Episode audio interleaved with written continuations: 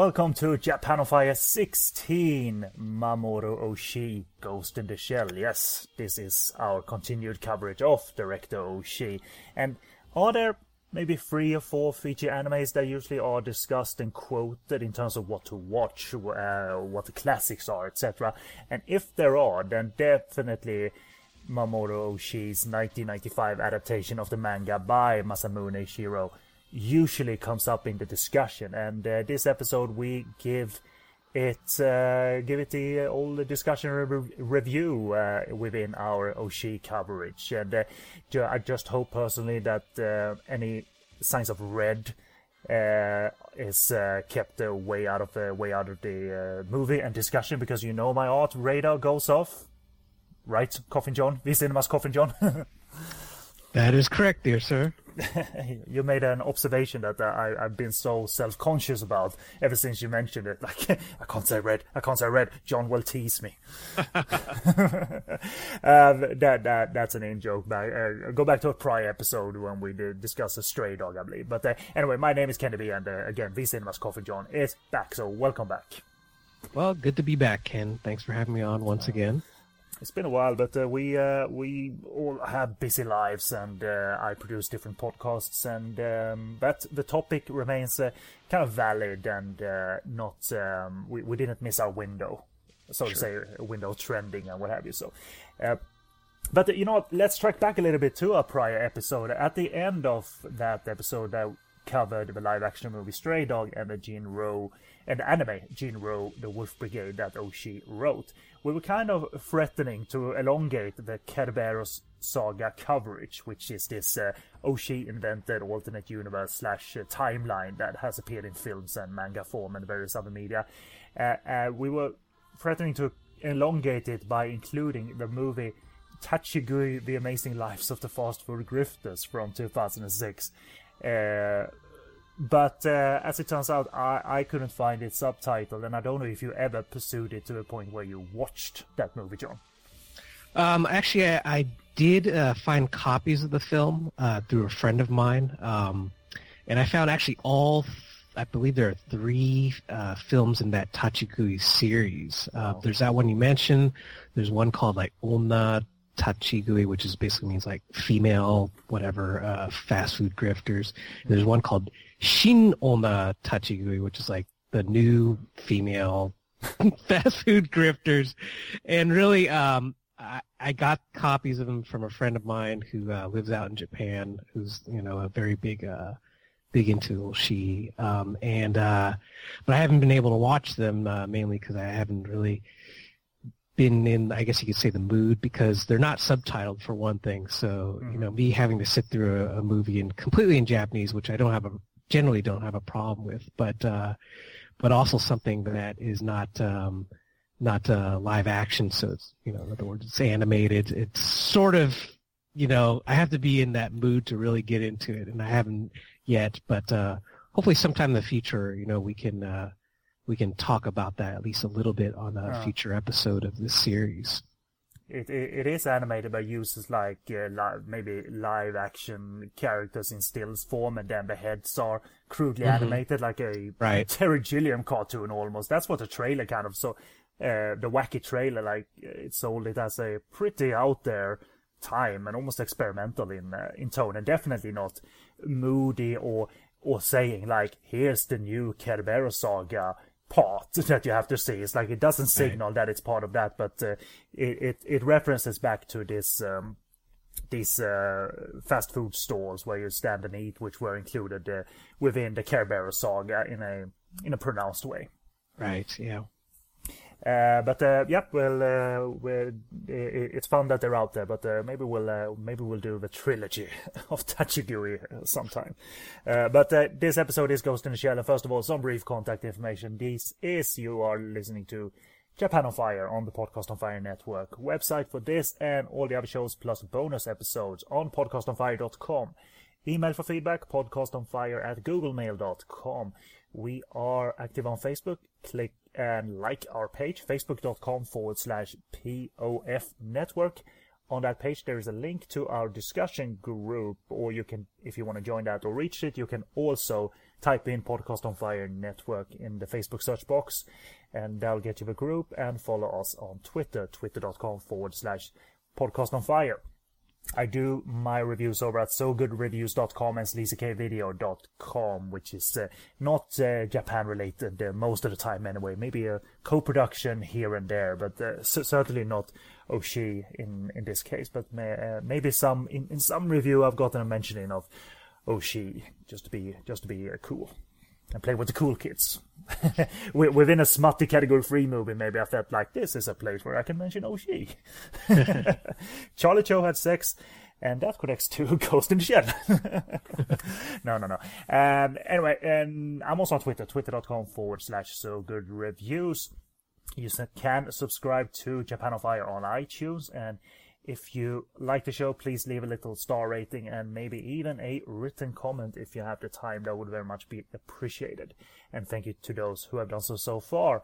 And finally, we can also be streamed on Stitcher. You can download that application to various uh, various uh, phones. I think it's an iPhone, Android, BlackBerry, and there's also application for the iPad. And once you're in Stitcher, just type in Podcast on Fire Network, and that should get you the option to add each show individually.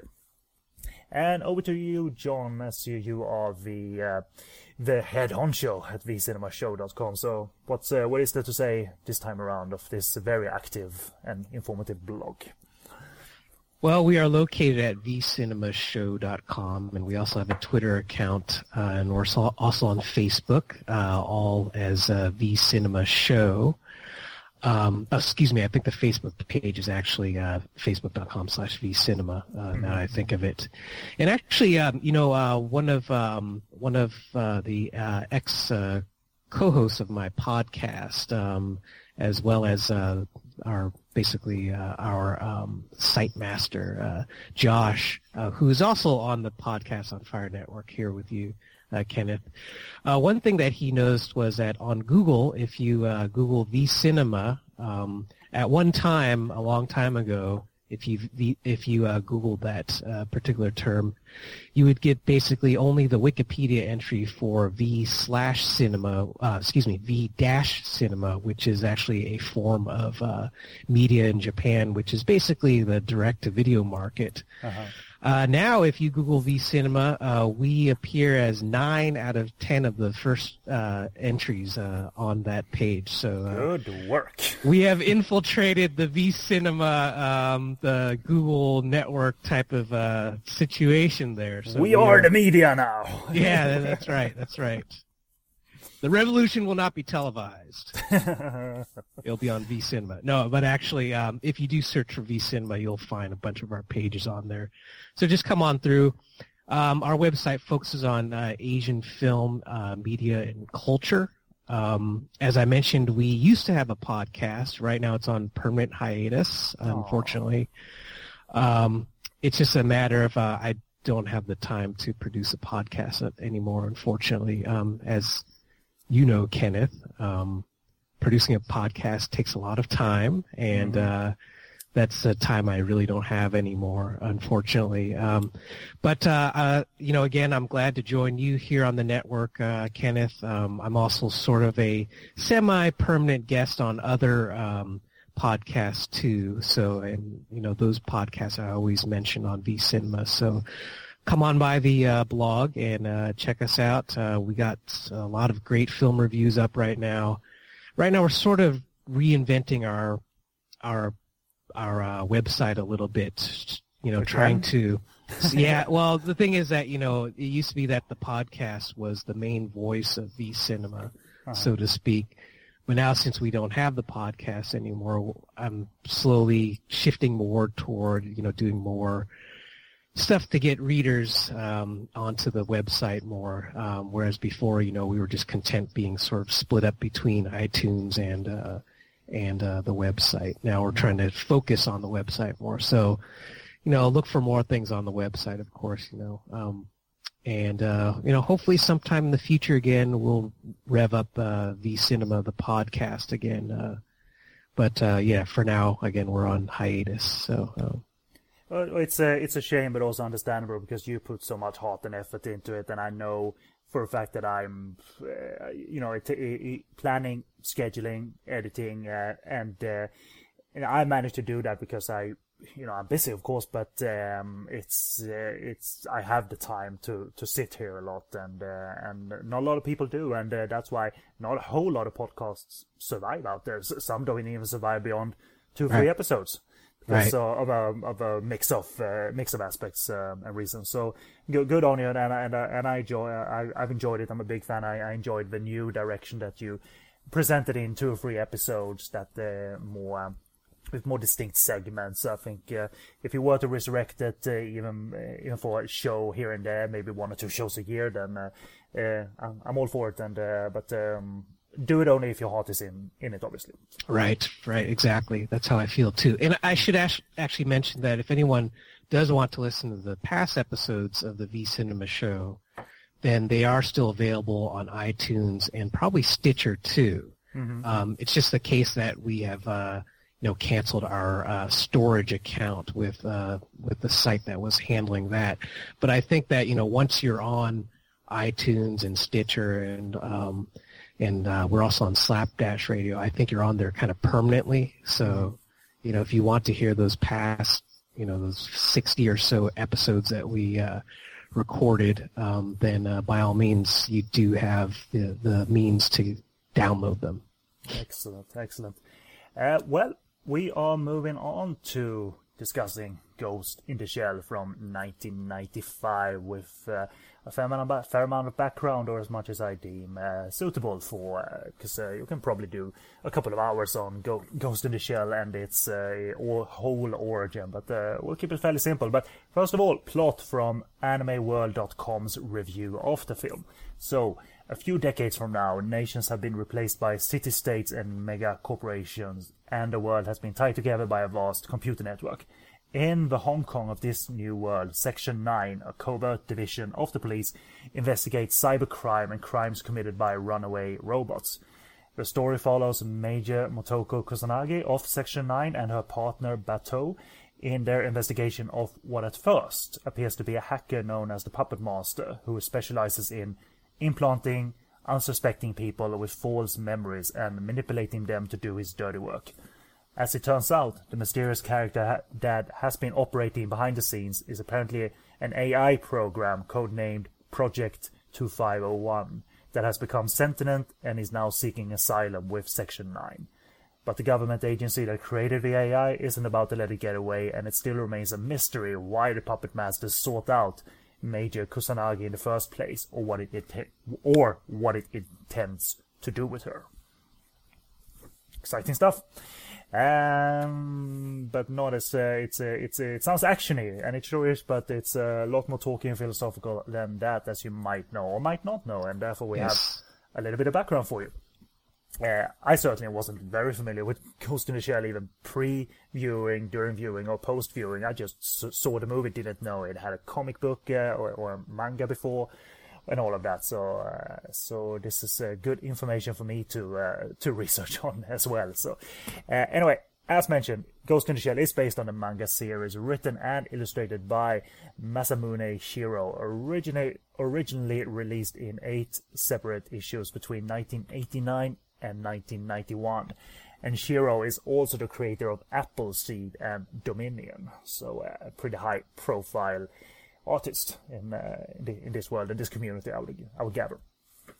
He followed up Ghost in the Shell with Ghost in the Shell 2 Man slash Machine Interface and Ghost in the Shell 1.5 Human Error Processor.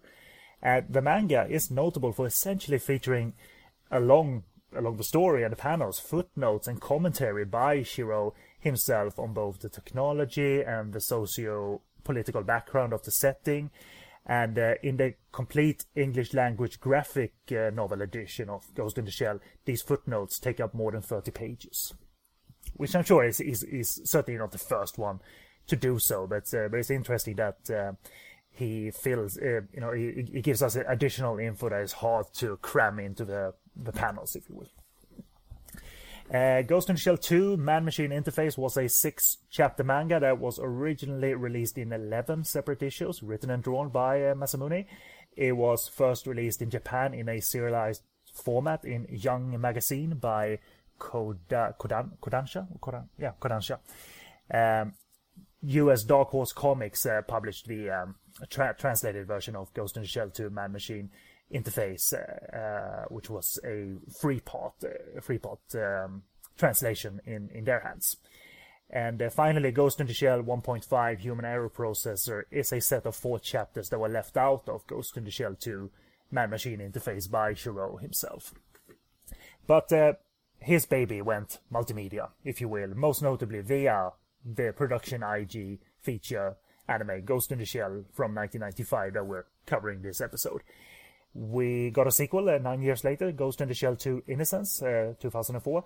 Uh, a sequel I heavily disliked, slash I didn't understand one iota of what, what was going on there. It was one of those, oh she went for it, and uh, lost me anyway, uh, per- personally, so there you go. It might be a good movie actually, but I, I was like, uh, what what huh it was almost red spectacles time again it's like hey what's going on here and i'm frustrated uh, anyway two an- anime television series or maybe two seasons rather are followed of uh, ghost in the shell called standalone complex and the second season or series was called ghost in the shell sac second gig or gig and they were also produced by production ig and aired on animax from 2002 to 2005 and was sold to a number of countries. So this uh, the popularity was pretty great for standalone complex and the availability as well. So the first season, uh, I thought it was solid, um, challenging, yeah, but uh, because it was 30 minute episodes, it, it was uh, easily digestible as well, but not certainly not uh, a dumbed down version of Ghost in the Shell or anything. Uh, it appeared quite solid and. Um, and uh, that first season was also adapted into a feature-length original video animation t- entitled The Laughing Man, which was released in 2005, and uh, it was uh, probably a re a re-edit of that storyline from the first season in in Ghost in the Shell standalone complex. There, if my memory is correct, they're they're fighting against this uh, other hacker or new name for the puppet master hacker called the Laughing Man, which for some reason could affect affect hum, uh, humans to well, this this happens in the movie, but it, did affect humans to a point where he put that uh, smile on their face. His like trademark smile. He always left that as a kind of calling card. So so so when people were infected by him or hacked by him, they had these ridiculously ridiculous like creepy smiles, almost like a the Guy Fawkes mask from uh, V for V for Vendetta or V from Vendetta. Right, it was kind right. of that uneasy smile, like, "Hey, the laughing man is laughing at me, and I don't like it." so, I, I, was uh, actually thinking more like Pac-Man or something. yeah, yeah, a little bit too, a little bit too. You're right. Uh, that OVA, uh, albeit a re-edit from uh, from that first season, it was a um, almost three hour long OVA, so uh, po- uh, possibly it plays out quite coherently. This movie, Ghost in the Shell, was also revisited by Oshii in 2008 as Ghost in the Shell 2.0, but we don't talk about that here on the main show, that is. Um, I've, I've expressed disgust about the existence of Ghost in the Shell 2.0, but we are going to finally talk about it firmly in a website exclusive bonus episode that will be put up at the same time as this show is put up. So go to podcastonfire.com if you want to hear me and Coffin John talk, argue, or rant about Ghost in the Shell 2.0. And uh, I'll, I'll, probably be the ranty one and childish one while Coffin John uh, brings the adult opinions uh, to the table, which is what he usually does. Further on on Ghost in the Shell, uh, again on, on, the subject of uh, media, uh, multimedia uh, being created surrounding a um, franchise or a movie. Obviously, this got a soundtrack release, maybe releases, uh, the Kenji Kawai score. there's novels on the subject, art books, and um, other merchandise, as well as video games. And uh, speaking specifically about um, two or three of them, uh, first there, there was a PlayStation 1 video game called Ghost in the Shell released in 1997, and this was a third-person shooter where you, as a rookie of the Public Security Section 9, pilots one of those multi-legged tanks called uh, Fuchikoma that you see at uh, during the climax of uh, Ghost in the Shell. Uh, and that was also notable for featuring animated footage uh, done by Production IG uh, for the game specifically. Although the style is uh, is definitely different, uh, you can you can see that. But not saying that's a bad thing, but it's clear that they weren't aiming for a, a quiet, soothing style or anything, because this was a an action plotline for done for the game.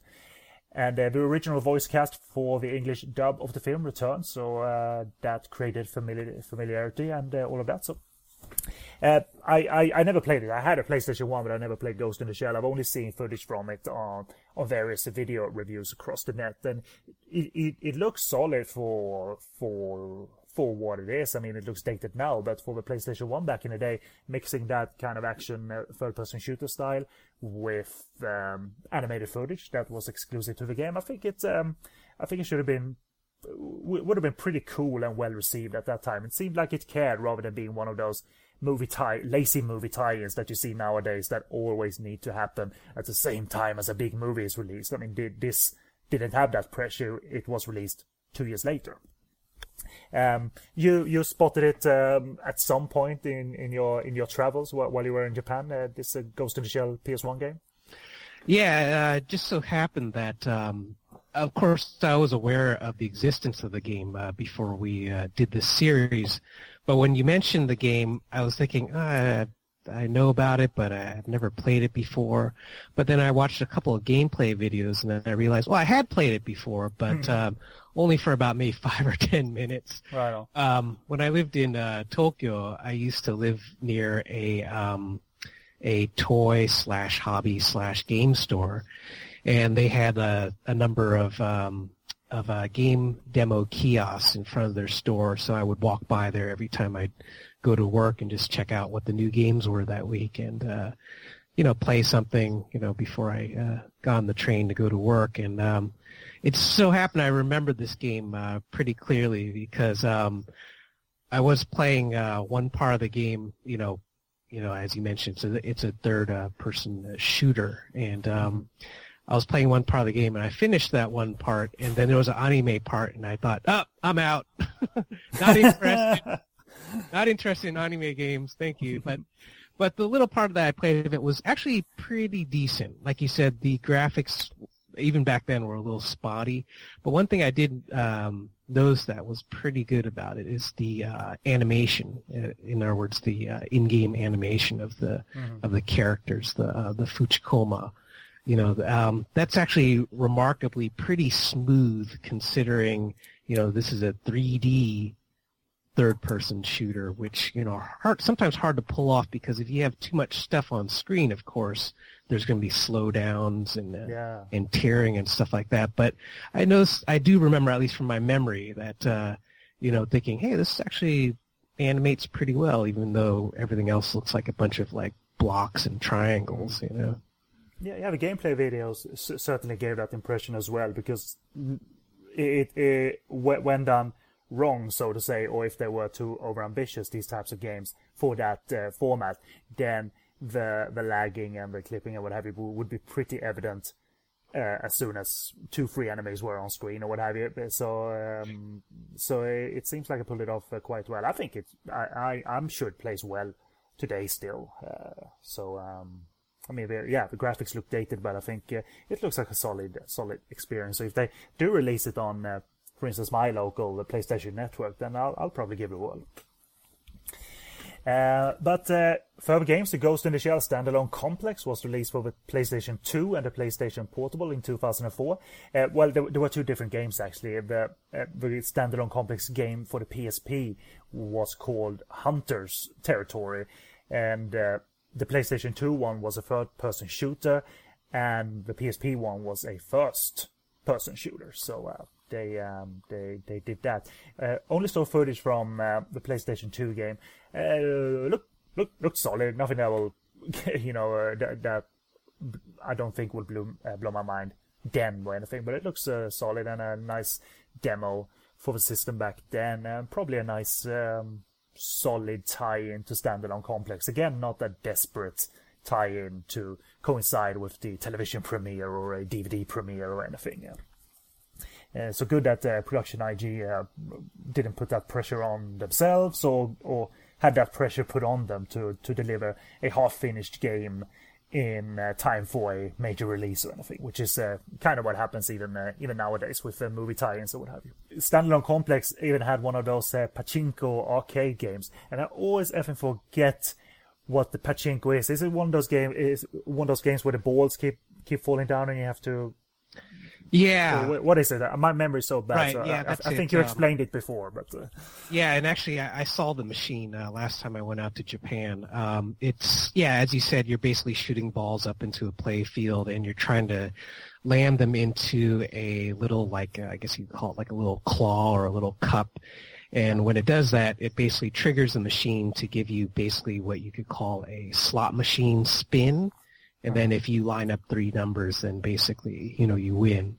Of course, you know, put, uh, current digital pachinko is uh, very different from that now. It's, it's very you know they're very complex like animation sequences and you know little um, like mechanical sections of the play field that can move around and stuff. So it's actually pretty interesting to watch. I would think that if you're a fan, so probably if you go onto YouTube, you can find uh, you know if you just search for a Ghost in the Shell pachinko machine, you can you can see for yourself what it looks like. But um, I saw the machine, and uh, you know, again, it was one of those things where I was like, oh, because I'm actually a big pachinko player. When I go to Japan, I usually play at least you know once or twice, you know, just for the hell of it, just see what new machines are out and how they play and stuff. Oh. And you know, I was looking at the machine, and I'm like, uh, Anime, no! anime. I think I'm out. I think I'll stick with something more grown up, like Star Wars or something. and by the way, there is a Star Wars mach- uh, pachinko machine too. they they looked uh, almost epileptic in their like uh, assault of lights and animation and sound. Yeah, yeah. pachinko games. That, that's why I actually like playing the older machines that don't have as many lights. I'm sounding like an old man right now, but Yeah, uh, well, well, I'm, well, I'm the same. I'm sensitive to that stuff. You Yeah. know, whenever I whenever I walk past a radio that's ch- uh, that's on one of those commercial stations that sounds that that sounds like Star Wars is going on, I get an instant headache.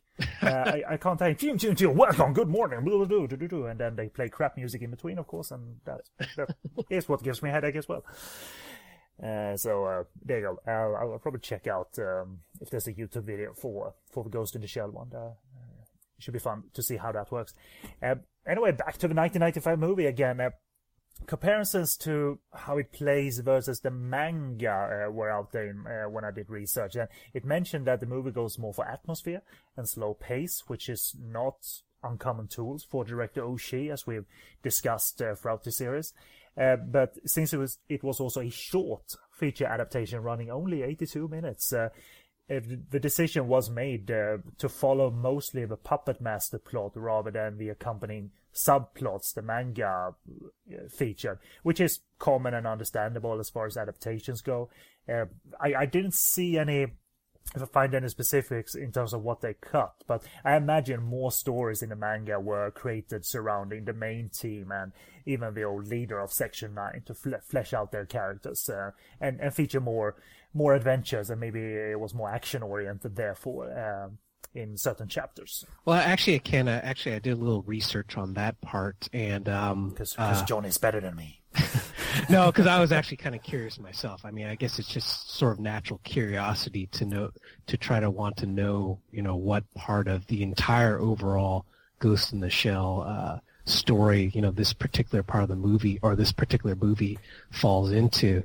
And uh, luckily, um, a, a person who we were hoping that would uh, um, special guest host the show with us, uh, uh, Brian Ruh, actually I should say Dr. Brian Ruh, he just got his uh, doctorate pretty recently. Uh, he wrote a book called Stray Dog of Anime, the films of Mamoru Oshii, and I believe I referenced that book um, in an earlier episode. But um, he actually wrote down that uh, about the film that it encompassed, of course, one part of the overall Ghost in the Shell story, but it was a very pivotal uh, moment of the story. Um, So, you know, at the very least, we're getting this part of the story that uh, has some importance in the overall scheme of the world, as well as uh, the overall storyline of, of Ghost in the Shell. All the different versions that are out Yeah. there. Yeah. The movie was also notable at the time for blending traditional animation with computer-generated imagery. Uh, but uh, you, you gotta also connect that um, that uh, notable fact to VOVA Macross Plus from the year before, which was applauded for the same stance and decision to feature animation and CGI imagery, uh, mid mid 90s and all of that. And uh, Notable also for getting a simultaneous release in Japan, Britain, and the US as a way of achieving more mainstream appeal for anime, which didn't really work in terms of the theatrical um, uh, the theatrical showings of the film, at least uh, overseas. But it was more of a hit on video worldwide uh, subsequently than in the theaters, and was very well received critically upon release. Uh, there's a quote from uh, the later Roger Ebert on the old US DVD.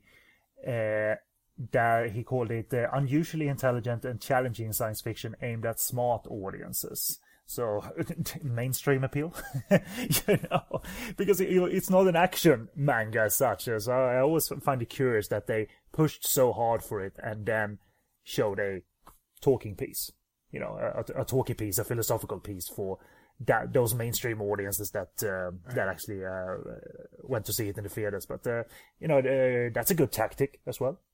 Uh, it's a bit of a risk, I suppose, but uh, brave, brave of them to uh, push for Ghost in the Shell. Yes, yes, I think so too. Hmm. And and of course, uh, maybe not main, mainstream as such, but Akira was certainly at that time a you know a known uh, known anime, a known manga. So it uh, you, you never know what you can reach the mainstream with. And Akira, I think, has uh, burst through the mainstream to a decent degree, and that is a bit of a mind fuck. If we're gonna gonna gonna be if we're, we're gonna be frank about it. Yeah, I think uh, even more so than Ghost in the Shell. yeah, exactly. It's the it's not an assault. I mean, Oshii keeps it quiet. Uh, Akira and uh, its director, I'm forgetting I'm forgetting his name now, uh, assaults us, and uh, in a good way. I love Akira. Uh, yeah. Even though I don't know exactly why, I just I, I just love that it goes for it and all, and all of that. And it it made an impression, Ghost in the Shell, and influenced filmmakers subsequently, such as uh, Larry and Lana Wachowski, who were who, when creating The Matrix, said they wanted to do what Ghost in the Shell did, but for real. And obviously, the Wachowskis also pulled uh, influences from Hong Kong cinema and uh, and uh, transferred their their fandom and influence uh, very well. So. Uh, Terminator 2 and Avatar director James Cameron also called it, quote, the first truly adult animation film to reach a level of level of literary and visual excellence. So it's time to discuss our views of Ghost in the Shell after this uh, hefty background. So I'll hand it over to you, Coffin John, and uh, I'm sure you have a little bit of history in terms of uh, Ghost in the Shell because I gather this was not a first-time watch of Ghost in the Shell. It wasn't. Uh, it was actually the just a second-time watch. mm-hmm. But uh, yeah, I think I'd first heard of Ghost in the Shell probably back in late 97, uh, possibly early 98.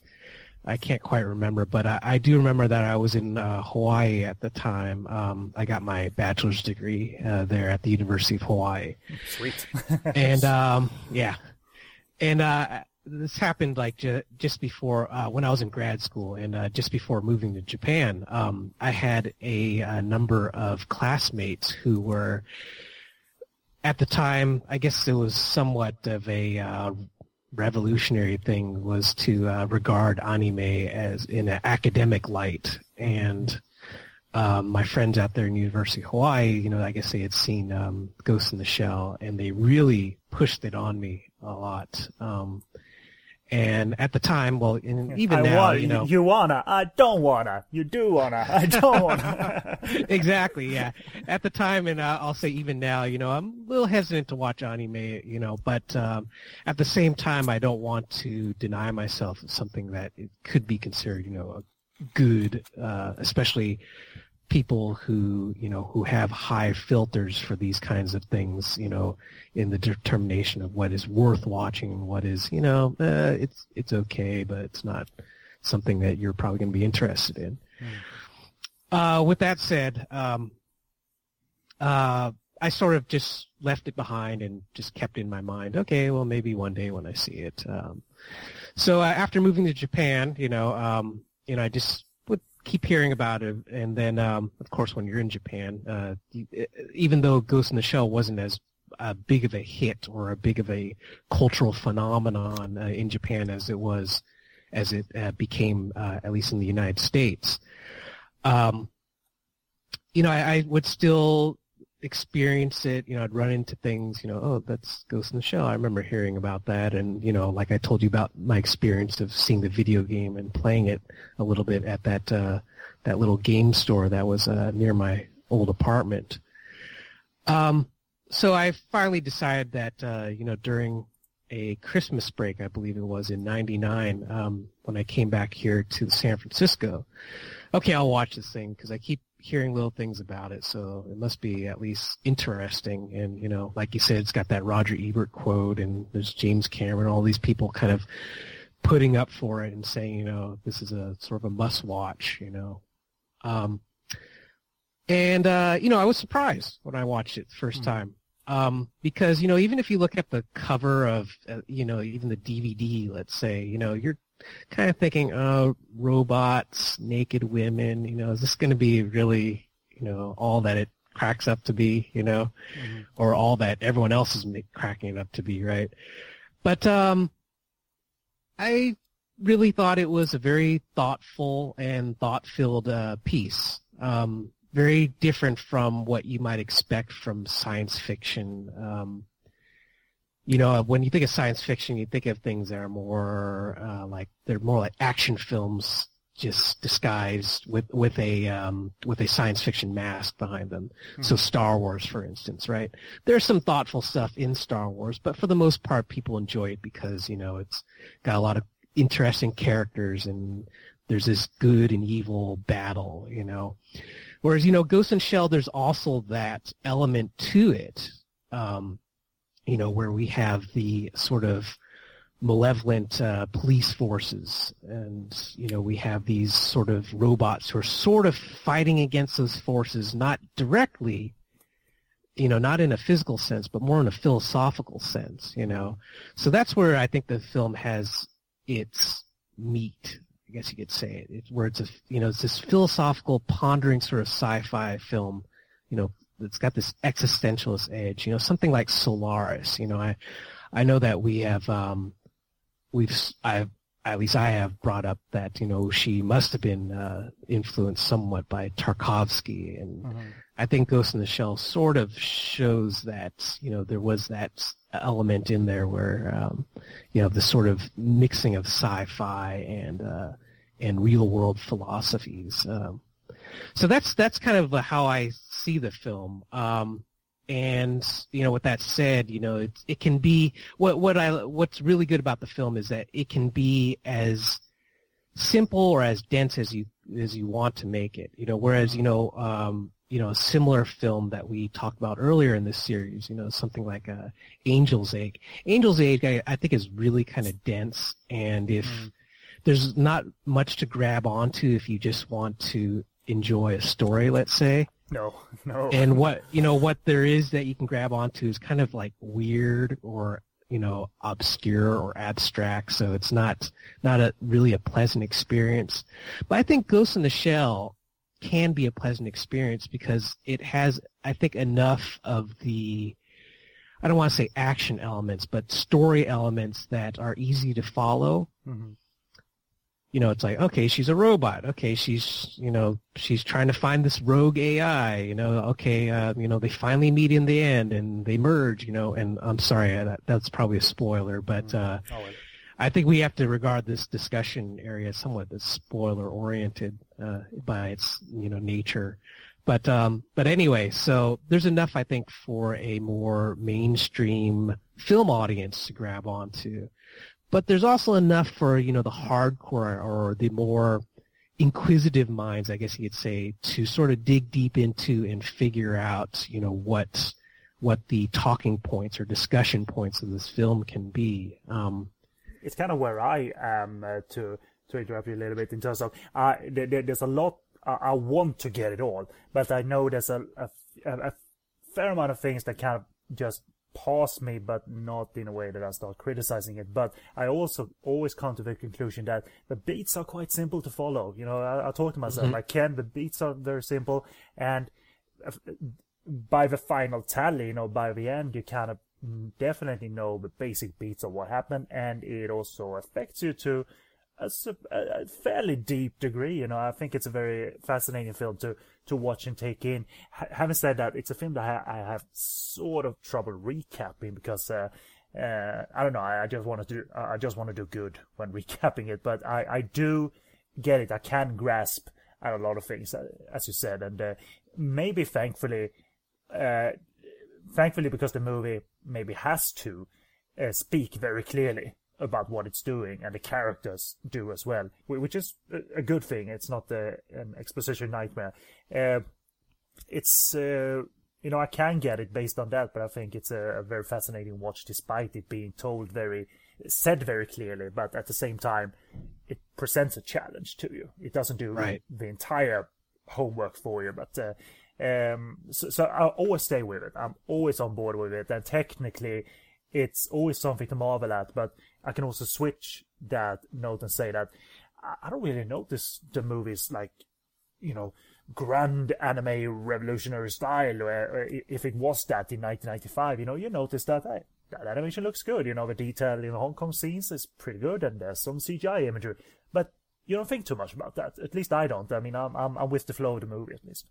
Right, and I think one thing that's really in the film's favor, um, especially at the time, was that I think it really sort of encompassed exactly, at least you know, um, from a story standpoint, kind of like a. am um, trying to think of the word. Um, I don't want to say epoch, um, but a sort of like it was perfect for its time. Mm-hmm.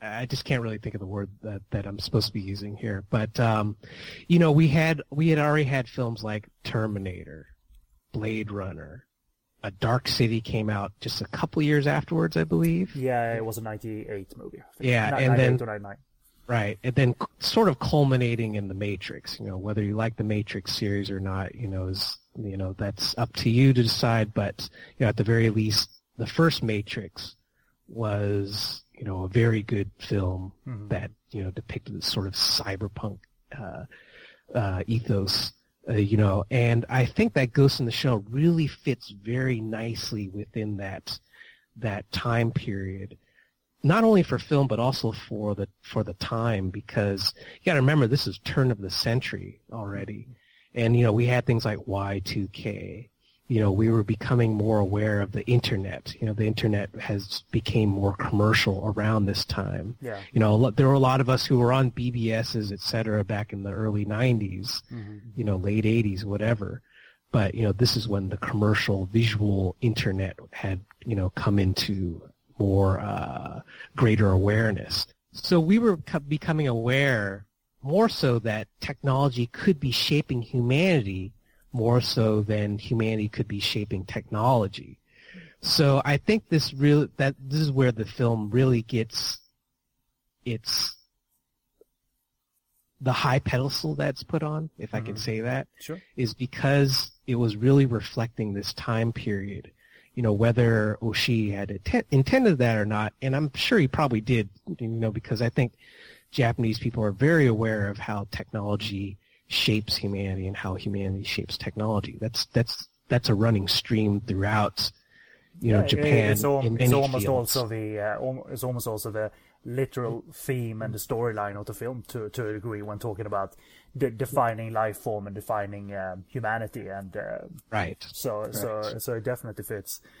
Um, but I'm thinking, you know, even more so than in just anime and manga, though it mm-hmm. also appears in Japanese literature, and it's it's part of like almost like everyday life. I mean, if you if you've been to Japan, even for like, or you don't even have to be have been to Japan, but you could just read about Japan at least and get some idea that you know there is this sort of what's the word symbiosis between humans humans and machines now that's very different from like like I live in the US where you know, I live in sort of middle, I don't live in middle America. I live in middle California where, you know, I'm still sort of like separated from machines to the degree that, you know, I can turn off all my machines and sort of walk away from them and go hiking or something, escape, you know, what it is to be a technological person. Mm-hmm.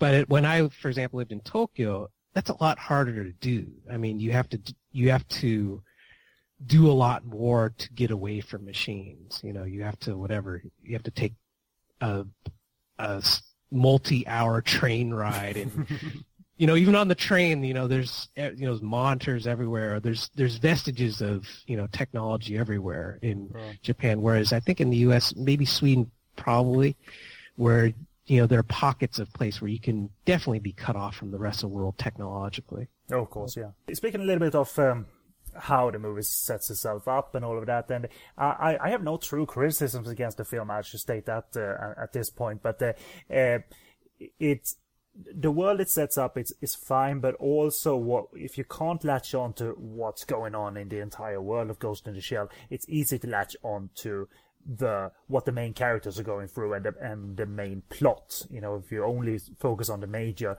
and the puppet master and, and Batou to to to a degree, then you're then you're fine and you'll you'll be able to get it and all of that. But uh, I, I'm that kind of viewer that uh, I, I, try to take it all in. But with Ghost in the Shell, I I I, I can cut out a little bit here and there and just focus on the main frame and and and, and that's perfectly fine. But it, it's interesting going back to the mainstream appeal of it all. Oh, she certainly opens in a way where like here's how you draw in uh, general audiences boobies and gore and action. You know, because, because the entire pre-credit scene is this uh, is this uh, covert operation, or or however you want to say it, that uh, where where the major takes out takes out this. Uh, I don't know if it's a political figure or not, but uh, they're they're definitely um, uh, they're, they're on a mission, and she before she drops to the floor where she's where she then shoots uh, out the windows and kills the guy. She takes off off all, her, all her clothes, which apparently is needed for her um, camouflage, uh, her thermo camouflage thing to to trigger properly. But I'm not too sure about that in reality, because there's a character later in the film that just wears a a hood and a, and a cape and gets cloaked that way. Yeah, I think there's a little ambiguity as whether she's really naked or not because at I remember in a later scene it looks like she's naked, but it turns out she's just wearing a flesh-colored suit. Oh. So I mean, I guess in some way you could say that you know maybe I, I she was playing it a little so, safe. Uh, yeah. Oh, okay. Well, I saw them. maybe maybe it was a cold evening. You know, yeah, we don't know. You know, I mean, falling from a building. You know, that's a lot of air pressure coming through your. Uh, but I, I, you know, you might be correct. Again, the, but there's also a safety valve that she is a cyborg. The, yeah, you know, I mean, she's not a human, so you could argue that, you know, for example, if this was going to a ratings board, hey, look, she's a robot, you know, whatever, you know, that kind of thing. PG. yeah. Uh, but but or at least PG thirteen. Yeah, of course. I think it was an R when, when all was said and done there because of uh, it. It has some pretty great violence and gore, and it almost. Uh, I, I like that it opens this way. It's not. Uh, it doesn't betray but other parts of the movie, but because you got gunplay and gore straight out of you know, something like the OVA Angel Cop, which is this uh, sci-fi police action with some pretty uh, pretty hefty gore and uh, and the nudity every now and again. Uh, from uh, less cyborgy, but still uh, has has its sci-fi elements, if you would. Right. And, and, I, and, and even think, supernatural, by the way. I think what makes the beginning strong is that there's no exposition or very little. I think there's a little text at the very beginning, like just to sort of get, a, like, give people a, a a general idea of the setting of the, yeah. of the situation.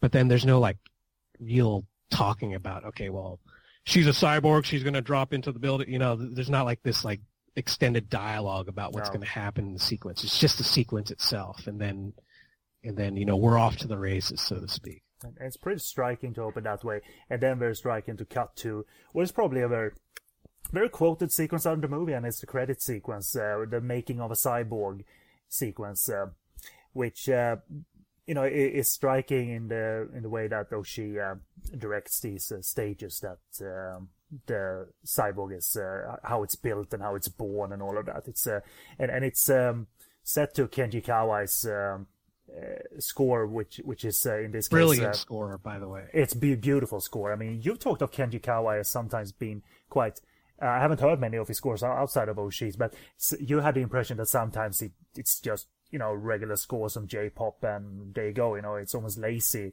in, but but you know, in terms of this and Stray Dog, and I don't know if he scored uh, Angel's Egg or not, but uh, he, he, certainly made such a favorable favorable impression working with Oshii.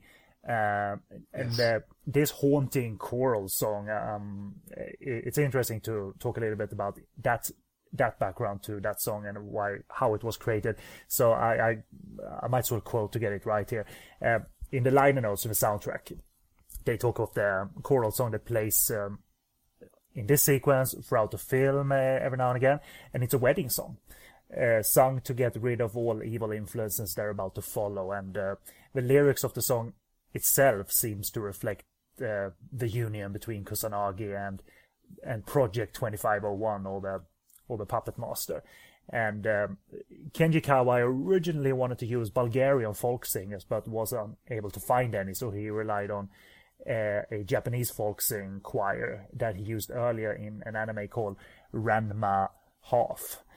Um, so it uses this song uses this ancient form of Japanese language mixed with uh, Bulgarian harmony and traditional Japanese notes, and um, you know it's very high pitched as well and loud, which uh, but mm. very very enchanting. And the uh, an English translation I, I picked up on net as well, which I'm hoping is uh, sort of correct, but it seems like it's a vague, uh, uh, vague type of lyric as well. So the English translation I saw was, "When you are dancing, a beautiful lady becomes drunken.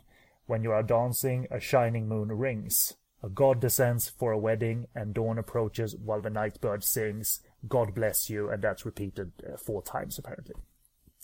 Um, regardless if you hear that song, uh, understand it, and connect it to the plot of the film and the theme. That that in my mind, I I don't see it, but man, is it enchanting! And uh, his score throughout, as you said, is uh, very versatile and not movie score as such. Because in my notes, there there are uh, actually a, a, few, a few notes in terms of Kenji Kawai uh, scoring action scenes in uh, with a very soothing, quiet score. You know, we got high octane action set to nigh not, not silence, but the music doesn't stand out. It's not pumping or anything. Uh, it never is in, in any in any of the action sequence, really.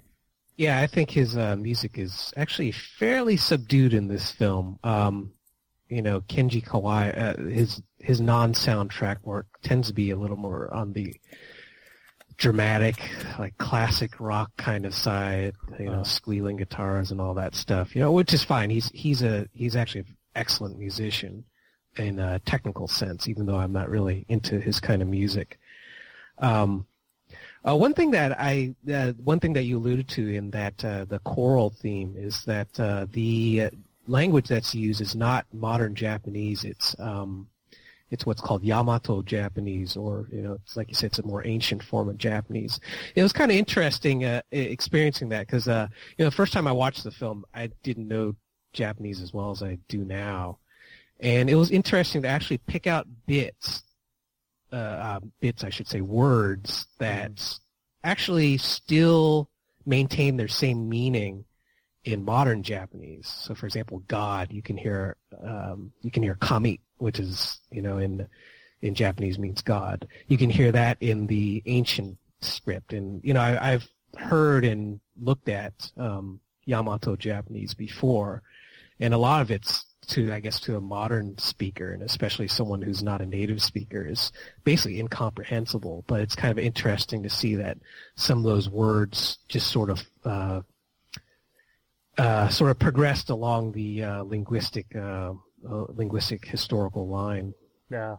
And, I think that this sequence, I might be wrong here, but the actual cyborg that is being born, I think is the actual cyborg body that the puppet master later takes over. The the, the cyborg that is uh, run run down on the highway that they pick up, and that's uh, that that appears. Uh, only as a torso um, uh, throughout the film. It, I, I, I'm, i might be wrong, but I think it's might, it might be that. Cyborg. Yeah, I would, I would say it's pretty safe to say so. If not, it's probably uh, Kusanagi. You know, when she was herself, quote unquote, born. You know, mm-hmm. so yeah. Um, yeah, it's um, I don't know if it is as um, scary in my mind as such, but I I think uh, it's uh, the world that he sets up here, Oshii and the writers, and obviously uh, Masamune before is that that we're so vul- vulnerable. In this case, to to you know, being entirely hacked ourselves, you know, but we're li- literally, you know, the puppet master goes after this this uh, garbage truck man, this Joe Schmo that uh, is said to be spying on his wife by hacking into various terminals uh, terminals uh, across the across the city, but he's actually you know controlled by the puppet master. And when when he gets his realization that he's been that his ghost has been hacked, if you will, it's it's kind of heartbreaking, and uh, you get you get reminded of at least in 2013, and I'm sure it's been true for many years that we are kind of vulnerable. I mean, we, we are protected by firewalls and uh, and protect, protection in general, but I think we are vulnerable to, to hacking, and certainly identity theft is um, is uh, on the rise still, and uh, all too easy it seems like to um, to Right. to accomplish. But I think this this part of the film really sort of starts on the line of, you know, as I mentioned, these are films like Blade Runner, Dark City, etc. In this, um, you know, I guess we call it the cyberpunk ethos of basically questioning who are we and why Yeah. are we as people, right? Indeed. you know, um, you know, as you mentioned, identity identity is a big part of who we are. But if our memories somehow become wiped, are we still the same people we were before when we had our memories? You know, Yeah. so that's uh, that's the thing that's kind of interesting um, to note about the film is that you know, again, it sort of falls along this cyberpunk line again of of questioning you know this who are we uh, why are we sort of thing what is what is existence you know what is memory that those kinds of questions you know and of course you know the film well no one really can answer that right now at least so No, it's um, it, it's it's a very interesting uh, premise and a question that runs throughout the film that we're very aware of because the major literally talks about it, um, uh, and, uh, and and the movie that never ne- never feels any shame in terms of like let, let's just have the characters talk of what's going on here, but that that's.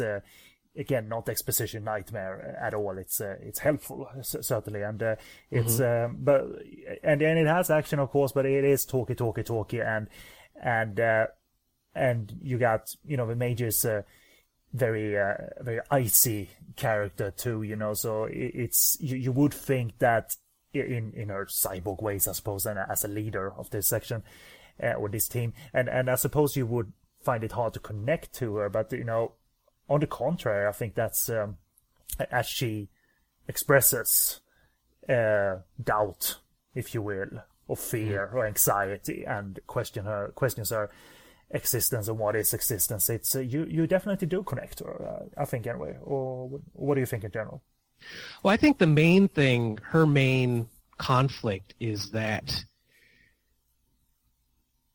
she is aware of her identity and i think she is aware that she wants to evolve or change. Mhm. but she is confined from doing so from both her what might be her program or her job to be in the police force. Yeah. You know and i get again i say program in the computer sense. You know Yes. maybe as a cyborg she has been programmed to do this position.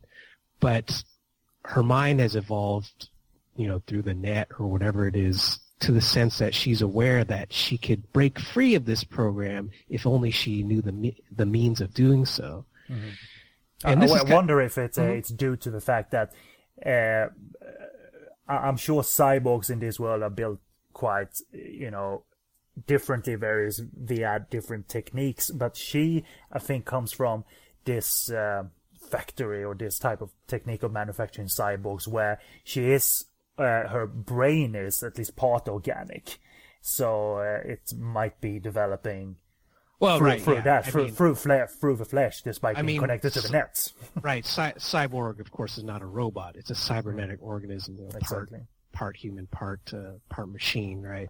So you know, there's most likely there is that part of the brain that is, if not whole things, you know, still human, you know, to a degree. Mhm.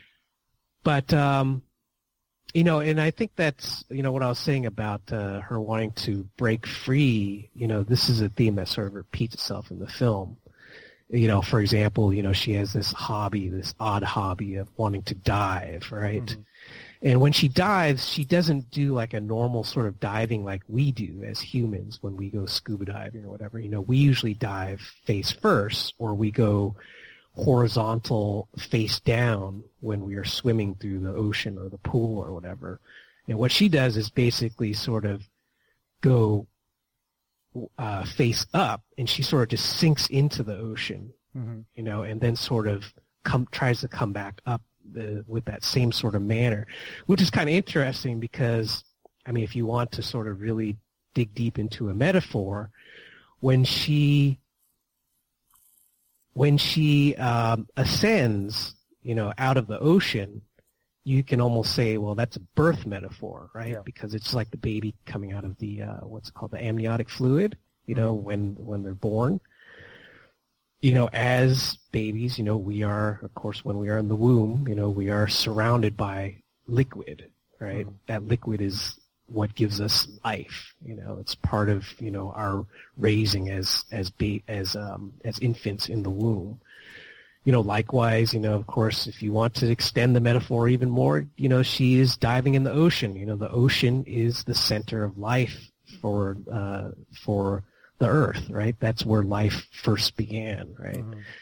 you know, through all whatever they call them, cells and molecules and all that stuff, you know, forming into become, you know, sent, um, not sentient, but unsentient, you know, simple beings into, you know, evolving into more complex creatures, you know, allegedly uh, to, you know, the end of the evolutionary ladder of what we call humans, which I don't necessarily think is the end of the evolutionary ladder, but, you know, certainly life has become more complex through time and where it all started was the ocean so you know so we have again again we have this theme of her wanting to become reborn and wanting to change and become something different or greater than what she is at that time And she, she And- expresses that also, but not in a way where oh she does the entire homework for us. Uh, uh, Right. Because because Batou literally asks her, you know, why, why why do you dive? Why do you do? Why do you dive the way you do? And she says at one point like that when she breaks the surface, she uh, she hopes for change. You know, she she feels fear and anxiety when diving, but when breaking the surface, she's hoping for some kind of change. Some right very rebirth, if you very subtle little bit of dialogue i thought you know Yeah, it was yeah, very exactly. restrained you know it wasn't like i feel reborn you know kind of like what i just said about a minute ago E- exactly, and that's why uh, that that's why I like that it's it's clear but not not uh, do not do the homework for us. I guess is uh, the, Yeah. the the the point. We, we I, I really appreciate it. I it's mean, not showy either you know Exactly, and and it that has you know before all of that we've had like high octane action that's still been quiet action because of this uh, quiet score by Kenji Kawai that's quietly humming away, just minor beats here and there, and but but you you definitely know by by the point we reach the diving sequence that she she and even the character of Batou they, they are quite resigned and it seems either they're cold and icy because their work dictates it, but it seems like they're affected by the fact that these uh, they're fighting an uphill battle. Uh, these uh, regular folks can be hacked in an instant, and they can't be reverted to their prior states, if you will. They're, they're, they're saying that deprogramming or reprogramming is rarely successful after someone's ghosts have been hacked. Uh, and it's really kind of heartbreaking. It seems like they they express some kind of, albeit quietly, in a way, uh, sad emotions about what, what kind of uphill battle uh, they're they're fighting. You know, despite being a technically advanced section. Uh, so okay. And we, we which is kind of what what happens to in real life. That uh, you know, if you will, cyber criminals or hackers, they they are often a step ahead, uh, exploiting vulnerable uh, uh, vulnerability in the systems and what have you. Uh, so, so, so even like the, the action sequences, I don't think uh, they they don't make your heart or pulse, you know, pound or anything because they are strangely atmospher- atmospheric and quiet, despite having huge weaponry and even gore within them and all of that. So, and uh, but but but but I don't think it clashes, not not at all. I think it's uh, quite a well. Uh, if you look at Oshii and Kenji Kawai, I think it's uh, their best collaboration in that regard in terms of storyteller and and uh, composer to go along with that. Right. One thing that's kind of interesting about the uh, the violence, I thought, um, you know, I just thought, you know, the second time around watching the film, you know, of course, when you see the um, when you see the title of the film, Ghost in the Shell, you know, you're automatically sort of drawn to think or remember uh, Ghost in the Machine. Mm-hmm. And I think most people remember that title from the uh, the Police album from the I believe it was the early '80s or something. Right. Okay. But the Ghost in the Machine is actually a real uh, it's a real concept. It's a phrase that's uh, part of this philosophical philosophical th- doctrine that uh, basically the human mind has not evolved through change but instead has evolved through construction. So, you know, when we think of evolve, we think that something changes through time and gets better and better and better. You know, um, you know, again, theoretically, humans are supposed to be the top of this uh, evolutionary chain. You know, and we have evolved basically once through our the function of our use. So, for example, we need legs because we need to be more mobile. You know, we have stronger uh, you know, we have uh, stronger arms because we need to be able to lift things. You know, this kind of idea of evolution, you know, it's very common. Uh, the concept, this ghost in the machine concept, is a little different though. It kind of, they kind of believe that evolution has come from a primitive structure, and evolution is basically not a result of that primitive structure changing and evolving and becoming better, but other structures being placed over it. Mm-hmm. So, for example, um, you know, if we think of our primitive human self, we think of ourselves as being maybe aggressive or violent. You know, these sort of primal sort of urges, you could say. You know, sex and all that kind of stuff, right? Procreate, survive, right? Mm-hmm. Those are the two main things that we think of when we think of the primitive human. So, you know, the ghost machine concept is that instead of that part evolving, that these other parts have evolved, uh, I don't want to say evolved, sorry, constructed over that. At our core, we are still then that's still that primitive human because that that primitive part of us still exists, right? It's just that it's sunk under layers of so-called refinement and humanity and civil civilized behavior, right? Mm.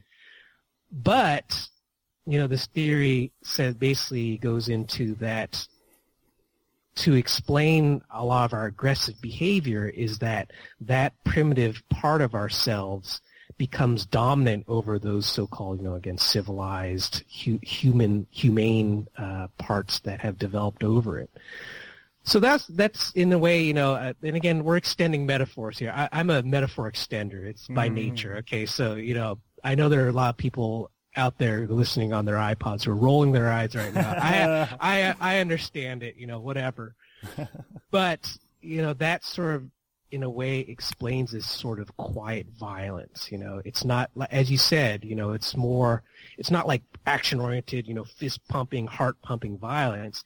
It's in these very quiet moments that uh, are very, in a way, kind of eerie, you know. Like there's that final, you, you alluded to one battle with this one person who got soul hacked. Mm-hmm. Basically, I think Kawai scores at his most quiet during the most intense yes. action moments, right? Which is great. Exactly. And there's a, there's a later scene in which uh, Motoko is uh, fighting this like tank uh, that's kind of like a sentry guarding that uh, AI mm-hmm. that's been stolen. And that's also a very quiet uh, scene. And I think that, you know, that's, you know, this Ghost in the Shell, Ghost in the Machine sort of uh, theories kind of going into that because it's it, it's violence, but it's it's a it's this sort of primal, you know, this primal part of humans that's you know still exists because we at our soul we have not really evolved. We've just been able to build these layers over that that primal bit of us, you know. So mm-hmm. I, I think that, you know, in a sense that you know the, the film doesn't explicitly say, state that, but that it even just touches on that is sort of interesting in itself because the film never really explains what a ghost really is. Mm-hmm. You know, is it our soul? Is it a program? You know, is it a a bit of memory? You know, it's this thing that's inside of us that somehow makes us a human, and the fact that it can be hacked or that it can be messed with, you know, mm-hmm. is in itself kind of like scary, of course. But in that, I mean, there, we are there's big uh, aspects and questions here that again Mm-hmm. I, I I can have trouble recapping, but I have no problem like understanding during viewing. Uh, Right. uh, because especially when the puppet master has uh, his or her big speech about why, for instance, uh, it's valid that he or she can seek political asylum because who's to say I- I'm not a life form, despite uh, despite being connected to the net only and not being a person, for instance, if we want to be simple about it. And and those are all super interesting passages as as spoken about. And I mean, there's lots of talk about it, but it's all very captivating the way it's written. I mean, we Dan, Dan I I believe the writer is uh, Katsu Katsuniro Hiro Ito, who's worked on with Oshii uh, several times before. So uh, I think the I mean, I, I rely on translation, obviously, but the English translation, uh, uh, the subtitles, uh, really do a good job conveying that uh, the, the, this is all challenging despite it being said to us. You know, Right. It's not dumbed down uh, in any way. Yeah, and one thing, uh, uh, and one last thing I want to mention about the um, the ghost part or the soul part, it, and again, this is sort of extending away from the film, is that you know if you think of it as a soul or as a program, you know, even you know, who's to say that you know if if the soul or the ghost can be hacked, you know, who's to say that th- that this part of us can be trusted, right? Mm-hmm. Mm-hmm. I mean, you know, on one hand, we can trust ourselves to be moral, you know, or to do the right thing, or to do the thing that at least best fits our purpose, you know, as humans, right? Like, for example, like, you know, you go to work on time every day because it's your job, it's your duty, right? It's something that has become a, a part of you as as a responsibility. You know, it's kind of programmed into you, so to speak, right?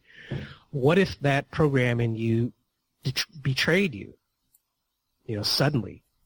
You know, suddenly, what are you? Are you a human? You know, are you a robot? Are you, you know, some computer? Are you just some some thought out there in the Ethernet? You know, that's that's something that's kind of interesting to think about, even though again, it's not covered really in the film. Just something to sort of mull over, I guess. Yeah, exactly. I mean, that that um, that heartbreak that can be connected to uh, to a scenario, if you will, like that. We uh, we we do see a little bit in the film. We Yeah, that character who's uh, who's um, uh, thinks he has a wife and all of that, and uh, and, Mm-hmm. right. and it's just a, a guy who's been living in the same apartment for many years, and and when he shows his fellow worker a picture of his wife and kid, which the fellow worker doesn't notice because he's frustrated with him, it's just a picture of him and his and his dog, which is of course the Basset Hound uh, appearance, Right. the requisite She- Basset Hound one, appearance. one of I think four in the film. Yeah. I think, yeah, yeah, yeah. yeah. But that that guy actually is one of the guys that's been hacked. I mean, we know that. But I'm I'm I'm thinking about you know what if your your program betrays you without yeah, any yeah. kind of outside hacking. Yeah, you know, right. for example, I mean, I guess the best real world world example here is you know is Windows, right? I mean, you're a Windows user, I believe, right, Mm-hmm, Ken? I'm also a Windows user. And every once in a while, Windows will do stupid things like black screen of death, blue screen of death, and you're like, what the heck's happening? And all, all people can tell you as far as the explanation goes is it's Windows, right? I mean, what if your soul was like that, where it Yeah. could be unpredictable, where it could betray you and give you a, you know, a soul blue screen of death suddenly. You know, I mean, that that's kind of scary, right? I mean, that you would you wouldn't have any control over that, like you don't have control over Windows in many ways.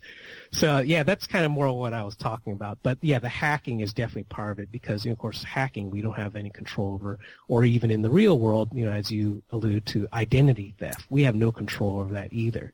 That's a scary thing that um, that we want to seek to control or stop, but you know, can we is really the question, I guess. Yeah.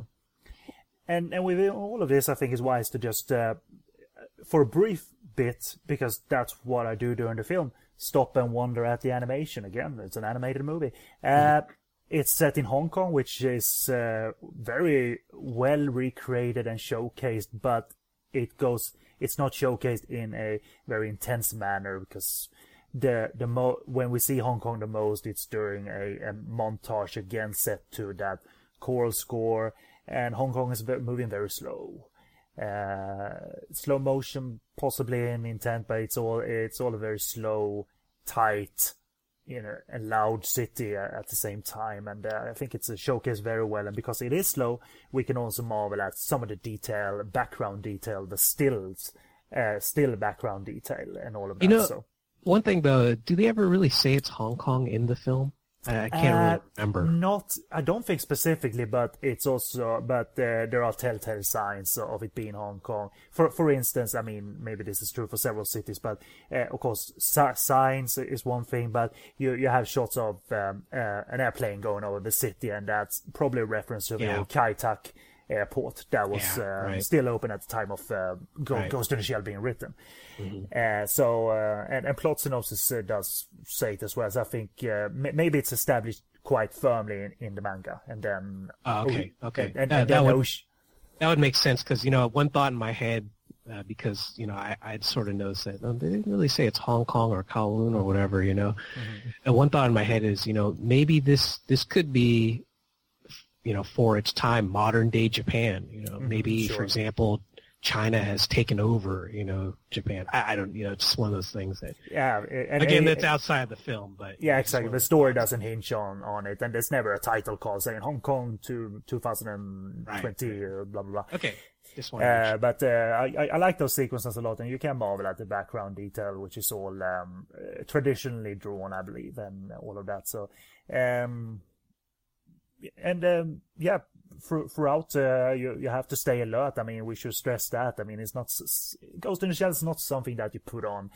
Uh, in a relaxing manner, just to watch a little popcorn flick or anything. It does. If you want to invest in it, then you have to stay a bit alert. And uh, and if you do, you should be able to extract something rather than all abstract uh, uh, abstract uh, uh, passages and all of that. Um, um, again, I, I, I, I can't stop marvel at the fact that uh, that the the score is so quiet. You know that that chase, that car chase, and effort to catch the Section Six car after they break in and take away the puppet master or the or the torso uh, cyborg that the puppet master possesses. That chase, that car chase, is uh, again very very quiet and it's, and it's similar to the Stray Dog soundtrack where it brings in a little bit of guitar, a little bit of flamenco flamenco Yeah, vibe to it.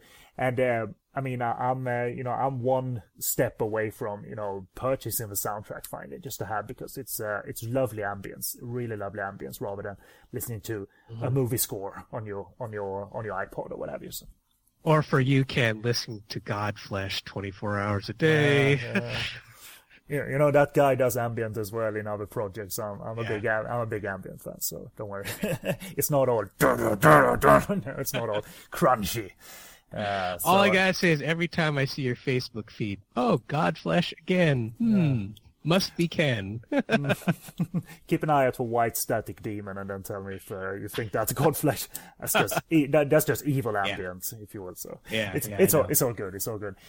I don't know. It's a, it's I don't know how much uh, there is more to say. I mean, it's um, it's Well, there it's is a, actually, uh, if I can butt in, uh, because one of the themes that we sort of developed with Oshii is that he had, you know, it's really kind of unclear. I've read slightly different accounts of what his exposure was to Christianity. You know, I heard he was raised a Christian. You know, he possibly at one time was going to join a seminary, but then something happened, which he won't talk about, that sort of prevented him from doing so, or maybe repulsed him from doing so. I'm not really sure, but at the very least, he does. We have established in this uh, in this series that you know he has this sort of fascination with uh, Christianity, and at least trying to put it into his films. And we did, of course, Angel's Egg. I did a long treatise on an interpretation of the film that could be straight out of the Bible. And um, I believe when we talked about Patlabor, we also made references to um, to um, some scenes which uh, allude to um, you know Jesus Christ, the, cru- Yeah. the crucifixion, etc. you know, Uh, out of all out of all movies, you know, the big robots in Pat and, and Right, the, Bi- yeah. the Bible. Yeah, exactly. And then live actions, I, I think that sort of subsided a little, or at least we didn't see anything. Uh, I'm sure there's probably something, but we didn't really mention anything that was really that really stood out to us. One thing that I mean really stands out in Ghost in the Shell is that they uh, quote a passage from the Bible, uh, somewhat clumsily. Um, I don't want to say it's clumsy that they put that they um, they quoted the Bible, but more so it was in a sort of clumsy area of the story. Mm-hmm. And it sort of reminded me a little of the angel's egg where there's also a biblical quote that's a little bit on the slightly awkward side where it's like, okay, you don't really need to do that, but you know, whatever, it's part of the theme of the story, so go ahead and do it. In which, um, anyway, a, uh, a passage from uh, Corinthians, um, the King James version is quoted. Uh, it's uh, chapter 13, verse 12. First, it appears in an earlier part of the film, which is um, the quote is, uh, or the passage, excuse me, is, uh, "For now we see through a glass darkly, but then face to face. Now I know in part, but then shall I know even as also I am, which is actually a quote, I believe it was from the Apostle Paul, mm-hmm. Uh, was talking about basically the, um, well, I guess you could say the, the nature of Christians and how Christians should uh, display charity to each other. Um, and that's not really, that part of uh, the is not really part of the film. But what's interesting about this quote is that it becomes completed later on. Um, in the first part, uh, in this passage I just quoted, it becomes sort of like a ghostly voice. Yes. At first, and this o- happens o- almost out of nowhere, literally like um, uh, surprising the characters that because they communicate not telepathically, but they have communications devices in right. you know in their head, so they can communicate without uh, without literally speaking or speaking into a um, or into a headset or anything. It's just uh, right, right. But they know that by communicating that way, that regular humans can't hear them. Right. Mm-hmm. I mean, it's a sort of way to subterfuge your communication. Yeah, they just stand uh, still, literally, not even moving their lips. It's just uh, right. therefore we have many frames of Ghost in the Shell with uh, still animation, literally. Right. So they they hear this voice, you know, through whatever either, and you know, Batou even says like, "Hey, that was you, right? That said that." And mm-hmm. then, know, Kusanagi is like, "Oh," she's like, "Whatever," you know. I, I don't even remember what her answer was, but I'm pretty sure she said something to the effect that it wasn't really me. No. You know, maybe they thought it was just some vestige of something, some other cyborg out there talking. You know. Mm-hmm. But then we sort of realize, and spoiler everyone, so if you really don't want to know the ending or any kind of interpretation of the ending, you want to keep it for yourself, you know, just skip ahead maybe about a minute or so. Mm-hmm.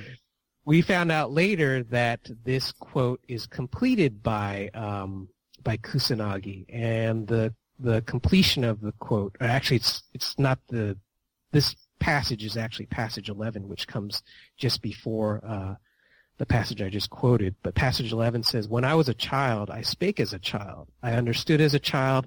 I thought as a child. But when I became a man, I put away childish things. Mm-hmm. So at first, you know, this first quote from the Bible is basically saying, is, is expressing her ambiguity as to what her identity is, as to, you know, whether she can break free of what she is now. Mm-hmm. Because for now we see through a glass darkly means essentially for biblical purposes it means we, I am viewing myself much as I'm viewing myself through a dirty mirror. Mm-hmm. You know? So in other words, I'm not seeing my true self. I'm just seeing this reflection that's not even a clear reflection. It's a dirty reflection. Mm-hmm. But then face to face, now I know in part, but then I, I shall know even as also I am known, kind of makes this reference to I don't know what the truth of myself is right now, but that truth may be revealed later. Mm-hmm. And I will know my, my true self, you know, not as a reflection, but as, you know, as if I'm looking at myself face to face. You know, I, I don't know if you caught this, but the voice, at least in the, um, the Japanese version of the film, is the puppet masters. Right. I, I remember when uh, she's received her new body at that point because her old is uh, shot up. It seemed like her voice was a bit different. I, I didn't, I wasn't sure because it was that uh, literally a girl's body, uh, 10, 12 year old girl's body. Uh, I, heard something, and you're, you're, probably right that it's literally exchange, exchanged for the puppet master's voice. So well, probably... yeah, it, and I assume that he's saying this because he already knows what the future is. Yeah, yeah.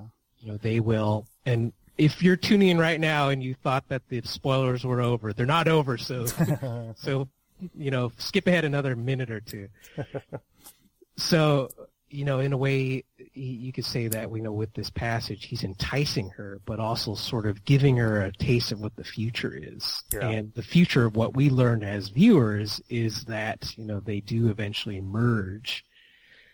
And, you know, with the completion of the quote of the previous passage of uh, the Corinthians, um, 13, 11, when I was a child, I spake as a child, I understood as a child, I thought as a child, but when I became a man, I put away childish things. You know, that is what Motoko as the new being, Motoko and, and the uh, puppet master as the new, in quotes, evolved creature hmm. say, you know, at that point, that evolution is complete because she's basically saying that she has left her old self behind now. You know, her police officer or whatever it is, police detective. I don't know what her title is exactly. And that now she has become a man or I guess in her case, evolved being, you know, mm-hmm. which is kind of interesting because you think, well, she looks like a child because what happens is, you know, in the stories at Batou, you know, when she is basically disassembled, I guess you could say, or torn apart, you know, yeah. in this battle with this tank, you know, Batou has to find a new body or a new vessel for her to be in. And what happens is he finds this child instead of, you know, an adult female, you know, and he says, well, unfortunately, you know, there weren't any other bodies on the black market except for this child's body. And, yeah. you know, and he says like, yeah, the, probably one of the funnier parts of the movie says it's not really my taste. And yeah, I like, I was like, funny. really? Okay, okay. Thanks for letting us know, pal. You know, like that kind of thing. I like them younger. yeah, like, oh, I, ew, yeah no, that's ew. what I kind of think. I was thinking the same thing. I, I'm a little perverse myself. Okay. But you know, it's kind of funny that she's speaking these words that now I'm this evolved being, you know, but visually she's a child, right? Yeah. She's a, she's in this little like girly dress, you know but in a way, you know, you can say that as being, well, she's been reborn, you know, in a physical sense. You know, she is a child, so she's she's reborn from this this merger of the two the two souls or or the two ghosts. You know, and and even in but even more importantly, so her program or her or her memories or her mental self is even further evolved because you know last lines in the uh, the film are you know the network is vast and endless you know mm-hmm. so she's become she's been able to access a greater level of consciousness consciousness than when she started the film you know so there's just sort of again there's the evolution of people and mankind and just things in general that kind of stems from you know again that idea of the ghost in the machine and the bible and stuff like that. So again we're we're getting this very kind of heavy biblical allusions by uh, oshii um, that we have come to expect from him uh, uh, through this series of watching these films. I, I think it's wouldn't you both, agree ken i mean I, I, partly, part, partly yes, and uh, and uh, and also I can. Uh, it didn't really bother me as something that was on too on the nose, but because I, I, think throughout the movie it's it, it doesn't hinge on that quote only, all all the themes and all the story right. beats and story strands. So, so I think it's it it's there, and I suppose. I, I, I am a bit uh, more numb to it than maybe a new viewer to Oshii's work would be, perhaps, because uh, here, there it is. ding, ding, ding, ding, ding. So, so I mean, I, I, I may treat it a bit funny at the same time. Well, I, I think it's, I think one thing I gotta say about the quote, and I, I know I compared it to the Angel's Egg quote, which I kind of felt was actually a little more awkward in its placement. I, I agree. I agree. I think, I think this one is a little more subtle, and mainly because he completes the circle by you know, completing the entire, the two passages together rather than just yeah. throwing out one passage, you know, and just saying like, oh, okay, well, that's from the Bible. Um, what does it mean? I don't know. You know, at the end, he is basically giving you at least a hint as to what he meant it to mean, mm-hmm. which, you know, at least for Western minds, Western minds who like to as movie viewers, we like to know everything about a film. You know, we know we like we want to know everything about how it ends, and we need to have full circle closure on, you know, every little small story thread of a film, I think for a Western viewer that fits in a lot better with um, our thought about how the film how the film progresses and then eventually ends. Even though the the real sort of ending is a little open ended, but yeah. you know that's what um, that's what 2.0 and 1.5 and all these other versions of Ghost in the Shell are for to explain other things. So, I, I, suppose so. Yeah. Yeah, um, yeah I, I, just wanted to add some minor notes about the the, uh, the, the finale and uh, some some stylish uh, stuff there that I that I like. I mean, there, there, there's some distressing stuff here when she tries to she jumps onto the Fuchikoma uh, cloaked and then tries to rip uh, rip, um, a panel off, uh, and uh, she she it's so tightly sealed that uh, she she eventually just uh, almost disintegrates on the spot. You know, she she pulls her own arm off, or almost her limbs go, you know, kablooey. You know, not in a splatter moment because she's obviously made of both organic and machine material, but it's it's kind of distressing that then the Fuchikoma just picks her up as a rag doll and thrashes her about. You know, we, we see a human body kind of just limp. Uh, someone we kind of care for as well. So I thought that was a nicely distressing moment that she's, uh, you know, helpless uh, all of a sudden. Yeah, it's interesting. It's it's a little, actually, frankly, a little repulsive because you yeah, know you yeah. know that it's you know gore that's happening, even though it's a you know, it's a cyborg. There's a similar moment in the first scene where there's that uh, assassination where um, basically Motoko shoots the head off of that. Uh, I guess he was a sort of some sort of diplomat, mm-hmm. and um, you know, it's basically his head explodes. You know, but you can actually, and you know, I'll, I will credit Brian Ruh for catching this again in his uh, his book you can actually, if you freeze frame that shot, you can actually see there are some mechanical parts mixed in with that gore. So really? he is also a cyborg of some sort. I only so, noticed the skeleton bit uh, while watching it in full motion, but uh, right. that, mm-hmm. that, that's interesting. Yeah, it is interesting because you, you think like to what extent is this vast network of cyborgs, you know, um, controlling or at least existing in this world, right? Mm-hmm. Speaking of static shots, again, there's a lot of static shots uh, when they're internally communicating via their communication devices in their heads, the teams.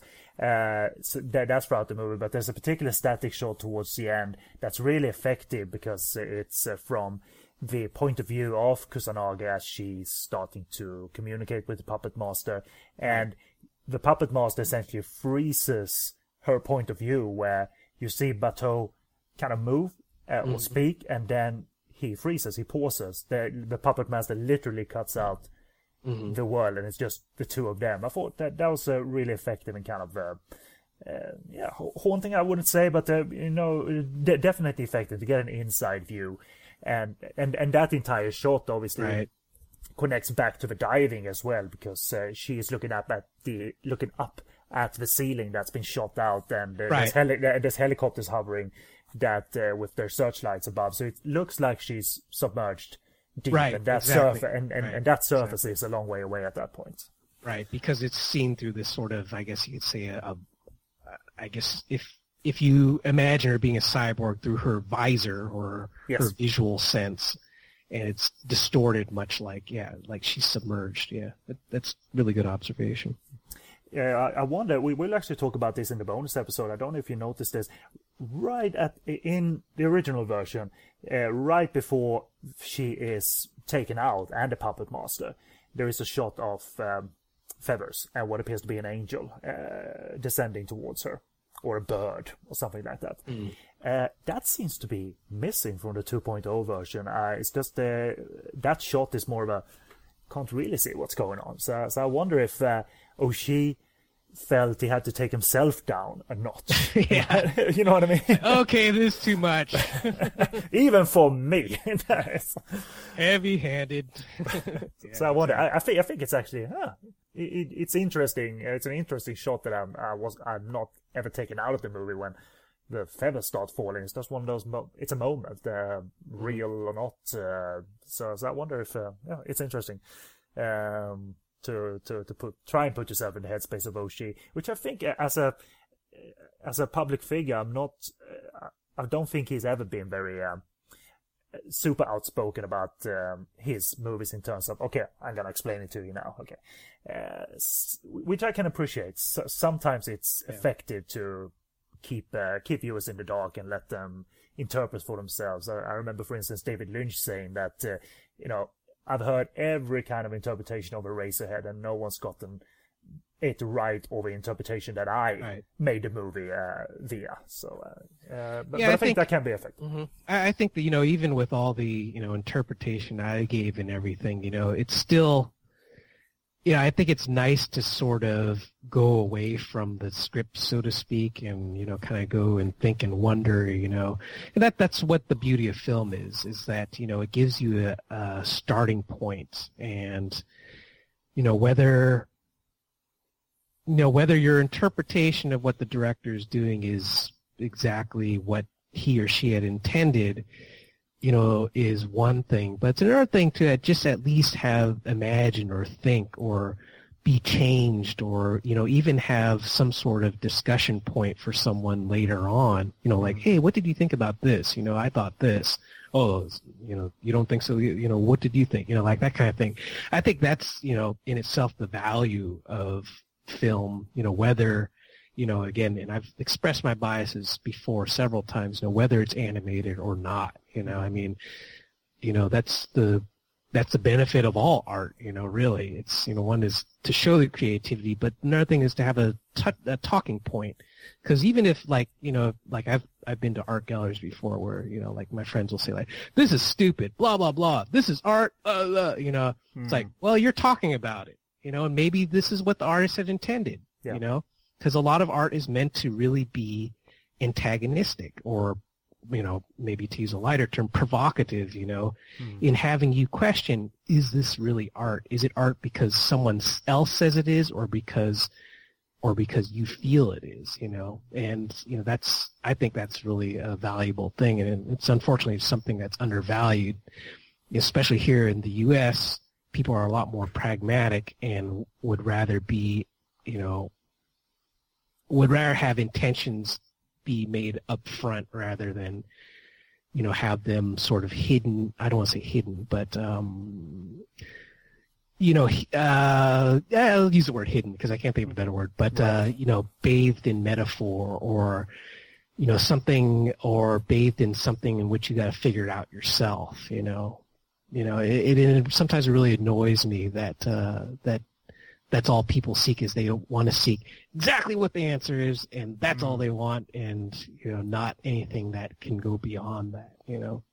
Yeah, yeah, Sorry, yeah. that was a little rant. yeah, but I, I, fully agree. And uh, and when uh, when movies like this uh, present themselves, I mean, it was true back then. It's still true today that it, uh, it, it does present that welcome challenge of interpretation in uh, of, of, various no not various degree of right or wrong but uh, is it, it, definitely there's not one answer here and, uh, and, and different perspectives are very welcome and interesting to have um, and, and and I'm sure people effing hate this movie for the fact that it's a talky, talky, talky, talky. Why bring in the Bible and why, why bring in philosophy? It's robots. She, they're gonna, they're gonna shoot, man. She's naked. Why? She's not naked for, throughout the movie.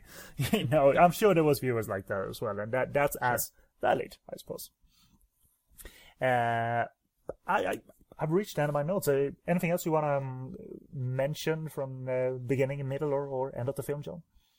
No, I think uh, I've pretty much gone through everything that uh, I would want to talk about. So that's that's that's a uh, that's a fine. Uh, I think I'm I'm good with everything. Is what, what I'm saying. right on. Uh, I'll shut up. uh, talking availability briefly, uh, there's getting Ghost in the Shell is not a problem in general. I mean, the original version is included as an extra on several of the Blu-ray releases and DVD releases all over the world for Ghost in the Shell 2.0. Uh, so finding a copy for a reasonable price uh, shouldn't be too hard, and I'm sure it's available streaming on the various services. Uh, I know, I know Netflix carries uh, the dubbed version, uh, at least uh, Netflix in the UK, I believe. So, uh, but but the the thing is, we don't need to detail every every release because it's not at all hard to find it, and you might might even be able to find the older DVD that I had, the Manga Entertainment DVD that's still a pretty good DVD to be to be honest. It's uh, one of those uh, end of the millennium releases, but still uh, still holds up, and it has the original version uh, only on, on that one, and uh, and uh, a making of that they put together at the time. a little fluff piece rather than Oshii sitting down and explaining everything what's going on in the movie. Uh, but but Japanese fluff pieces, if you will, uh, those making of those co- those uh, promotional making ofs are pretty much more interesting than than any other any other promotional pieces because they, they do delve into the creative process a little bit more and um, and they, yeah. It, it's uh, yeah I, I, do like him. Um, okay, next episode, and I, I predict we'll do maybe two more maximum on Oshii. I, am not fully decided yet as we're we're approaching the uh, the part of his career where there's not many movies left to cover. Um, uh, and I'm not fully familiar with this this uh, tail end of his career uh, up to this point. So what I do want to bring in into one of those maximum uh, two more episodes uh, maximum is is the live action movie Avalon that he made. Um, maybe seven, eight years after Ghost in the Shell. I'm, not too sure about the production date, but it's his it's his uh, Polish language uh, um, live action movie that's partially set within this uh, this matrix, if you will, this computer game. But it's uh, from what I remember, uh, I did like it, but I can't recap it. But from what I remember, felt very Oshii, and that felt appealing as well. Uh, who knows how it will how, how it'll play today, but uh, we'll see. But uh, I'm I'm just gonna have to screen uh, maybe a Sky Crawlers and Assault Girls, for instance. I think those are two of the remainder of the movies outside of Avalon, maybe some more, and see uh, how we're gonna conclude this uh, series. So um, the we'll, we'll see, but Avalon definitely. Yes.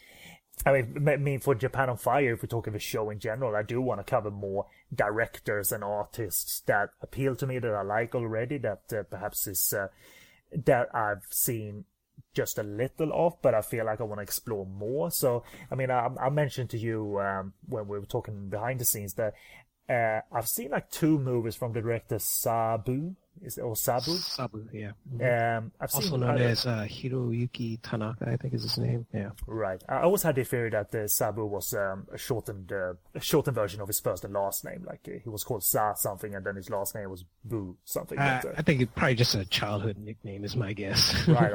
but I remember seeing his movie Monday and the Blessing Bell. Um, just just enjoyed them in general, and I thought like, hey, why why not um, bring it up again and and um, and try to see if I can uh, if I will reconfirm my uh, like of those uh, two movies in particular. Yeah, that'd be interesting because he's a director that I think is pretty good. He's I don't I wouldn't call him a great, but he's a pretty good director, and I think that a lot of uh, people who like Japanese film, you know, were talking about him back in like the uh, mid '90s. But uh, talk excuse me, late '90s, and but I think talk about him has sort of like subsided, um, mm-hmm. and I think it's maybe because he hasn't fallen worked, from grace worked as much. No, no, he just said, I I think he just hasn't worked maybe as much uh, lately uh, for whatever reason, you know. But mm-hmm. uh, he has a new film coming out. Um, I believe uh, sometime this year, 2013, or maybe early 2014. I can't remember. So it might be interesting to um, you know, to uh, look at his career sort of in that uh, in that light. I don't know if Monday or The Blessing Bell are like reference works or anything, but those are the movies I received from a friend who said like, I think you're gonna like these uh, these movies, and uh, sure enough, I remember quite digging them. Uh, been such a long time that uh, I my memory is only fragmented at, at this point, so mm-hmm. it'll be good to revisit. Um, that, that's an example. I probably want to go down more anime routes, like uh, uh, look at maybe some works of uh, the artist Go Nagai or Nagi, uh, best known for Devilman and Mazinger Z, or however it's named or called. So um, so so we'll see, and I'm hoping to have you on with me, John, for uh, for for these and uh, or or a variety of these uh, episodes because one, I I appreciate your knowledge and your enthusiasm to explore as well, or let me explore, but also enjoy these chats in general. So Yeah, and I'm sure you appreciate the fact that I have a Bible, so I can actually look, look up stuff. Look it up, John. What does it all mean? Not that there aren't a million interpretations of the Bible online, but Well, well, uh, we we should maybe suggest to Oshii by just randomly pick a passage in the Bible, send it over to Oshii on uh, Twitter if it's on Twitter, and uh, like, here's an idea for you, and just quote, and then he then he'll be off and running. you know, or maybe he he he he would have thought of that quote ages ago anyway. Nope, thought of that, couldn't make it into a movie. Sorry about that. Uh, but anyway, we are down for Ghost in the Shell again. Remember, at the same time as this episode goes up on iTunes and Stitcher and what have you, there will be a website only exclusive bonus episode with me and John talking of Ghost in the Shell 2.0 for a bit. So uh, I've been very nice and uh, not too ranty and not too angry. That might change when that bonus episode hits. We haven't recorded it yet, so uh, we'll never know. We'll never know. I might be on on fire, literally, and uh, childish and ranty, and uh, Coffin John will just say, "Hey, now let the adult talk now." it's okay. I have a I have a Bible just in case. Phew, I'm, I'm soothed. It's soothing now, John. Thank you. it's an uh, soothing atmosphere now. Again, after being angry about 2.0. Well, I was thinking I'd have to exercise you. That's it. Ah, that, that's true. That's true. Uh, anyway, we are doing that, but um, let's uh, sign off for now with some brief contact information. Podcastonfire.com is where you'll find Japan on Fire and the bonus episodes done for various shows. Podcastonfire at googlemail.com for email feedback. You can also uh, send feedback on Facebook. Click and like our page, facebook.com slash forward slash POF network. Join the discussion group. You can reach that by clicking the link in the uh, info box on the page I just said, or type in Podcast on Fire Network in the Facebook search box, and that'll get you the group. Twitter.com forward slash Podcast on Fire. Follow us on Twitter.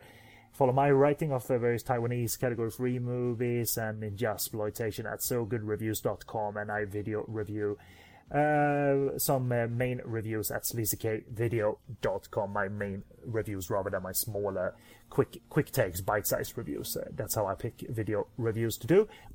Subscribe to Japan on iTunes, and if you like the show, please leave a little star rating just to click click away whether you like the show or not. And if you have a minute or two uh, left over and feel you want to share, please leave a little user comment, user review. That'll be very much appreciated and helpful.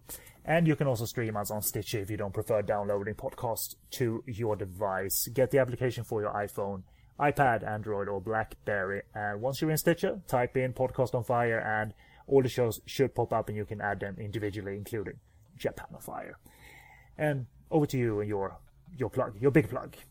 Well, I just want to point everyone to one place, and that's thecinemashow.com. The show is S-H-O-W. Um, just go there. Everything is there, uh, including all the links to all the different uh, social venues we're on. Um, and as well, a whole bunch of really good uh, film reviews, uh, commentary, and really excellently written uh, fe- feature articles. Um, and I say that about the people who write for the site. I have not written on the site myself for a long time, to tell you the truth. But as an editor, I read all this stuff, and um, you know, it's really top-notch stuff. And I really, really sad that it, we don't have a larger audience just for the fact that uh, I have such good writers on the site. So, thecinemashow.com. Check it out. Thank you. Keep keep at it, and uh, you're, you're absolutely right. You're doing a terrific job over there. All of you are. And, Thanks. and even in some of uh, my chums over on this network, uh, or at least uh, Tom KW writes occasionally. It's all uh, it's all That's good correct. um, and uh, great material. So, uh, but we are signing off for Japan on Fire. What is it? Sixteen? Uh, yes, indeed, it was. So. Uh, this has been Kennedy, and with me was, as always, uh, exploring Oshii and Bible quotes uh, to the max, like you read about uh, Coffin John.